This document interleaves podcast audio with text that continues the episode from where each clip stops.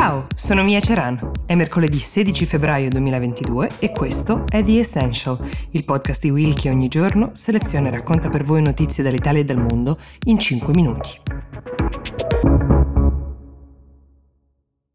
Novak Djokovic ha interrotto quel silenzio in cui si è chiuso da quando è partita tutta la querela legata alla sua partecipazione all'Australian Open, anzi la sua mancata partecipazione per il fatto di non essere vaccinato. Nel frattempo, forse senza volerlo, è diventato anche l'idolo di una frangia di persone legate a movimenti Novax, anche se lui la vede diversamente, o almeno questo è quello che ha spiegato in questa intervista esclusiva rilasciata alla BBC. Il titolo, mm, la notizia principale, è che Novak Djokovic è disposto a non disputare più alcun torneo che gli richieda di essere vaccinato. Io non sono mai stato contrario alla vaccinazione, ha detto. Mi rendo conto che nel mondo si sta facendo tanto per cercare di arginare questa pandemia e che lo sforzo maggiore è dato dalla vaccinazione, ma io mi sento da sempre il rappresentante della libertà di scelta, la libertà di scegliere che cosa mettere nel proprio corpo, in particolare per chi come me è un atleta professionista,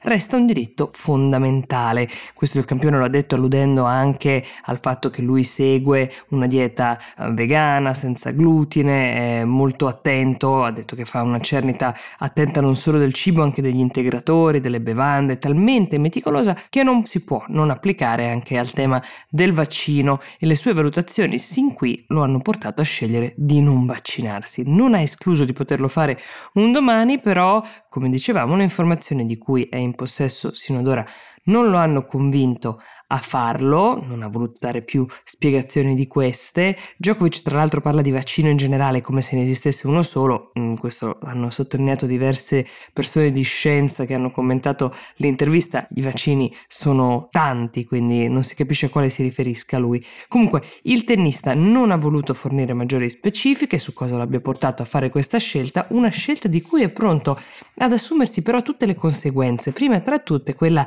di non poter partecipare alla maggior parte parte dei tornei internazionali, alla domanda specifica del giornalista sei disposto a rinunciare alla possibilità di essere il più grande tennista di tutti i tempi perché non ti vuoi vaccinare, Nole è stato laconico, assolutamente sì, ha risposto. Sostiene di aver seguito tutta la querel che lo ha riguardato, di capire la frustrazione degli australiani in merito alla sua posizione, però ci tiene a dire che lui non ha mai violato alcuna legge, che non è stato deportato dal paese perché non vaccinato, piuttosto è stato accompagnato all'uscita perché il ministro dell'immigrazione australiano ha usato il proprio potere discrezionale per revocare il suo visto. Insomma, a che cosa è servita questa intervista? Probabilmente a prendere le distanze dal mondo Novax, un campione del suo calibro ha indubbiamente un tema di immagine da gestire, gli sponsor scelgono anche i propri ambassador in base ai valori che incarnano, ecco, non sappiamo se Djokovic riuscirà, nonostante il suo diniego, a continuare ad affermarsi come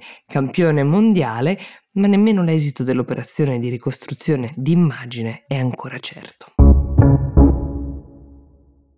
Torniamo invece alla crisi ucraina. Nell'ultima puntata in cui ho parlato la tensione era altissima, un attacco potenzialmente imminente. Ora i toni sembrano essersi abbassati, seppur senza risultati definitivi. La diplomazia sta facendo il proprio lavoro, in particolare cercando di far cedere qualcosa sia alla Russia che all'Ucraina per allontanare lo spettro della guerra. In una sorta di duetto televisivo sono comparsi Putin con il suo ministro degli esteri Lavrov in un dialogo che sembrava piuttosto diciamo, preparato, si sono dichiarati disponibili a cercare altre forme di dialogo, ma in tempi brevi, perché questa faccenda uh, andava risolta con una soluzione rapida, in particolare da parte sua la Russia avrebbe ritirato alcune truppe al confine con l'Ucraina, interrompendo anche altre esercitazioni che erano partite la settimana scorsa per fare diciamo, ulteriore pressione sui paesi occidentali. Non c'è stata ancora una precisazione sul numero di soldati, di truppe che sarebbero state ritirate ritirate o su quali esercitazioni sarebbero state sospese, cosa che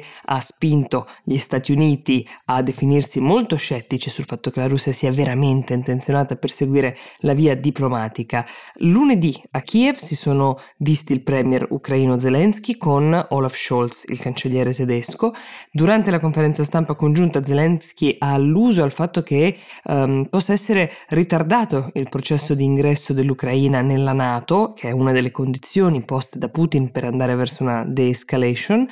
Scholz ha invece ricordato che se la Russia violerà nuovamente l'integrità territoriale dell'Ucraina sapremo che cosa fare, nel caso di un'escalation militare saremo pronti ad imporre dure e ampie sanzioni economiche, ha detto. Da Kiev poi è volato a Mosca Scholz per parlare con Putin alla ricerca di quelle rassicurazioni mancanti sulla smobilitazione delle truppe. Ciascun leader ha parlato poi ai media come se la trattativa fosse ancora in corso, diciamo, ben lontana dall'essere chiusa, però pensare che la CNN aveva dato il 16 febbraio, la data di oggi, come possibile data di invasione della Russia nei territori ucraini, sembra che le cose vadano meglio.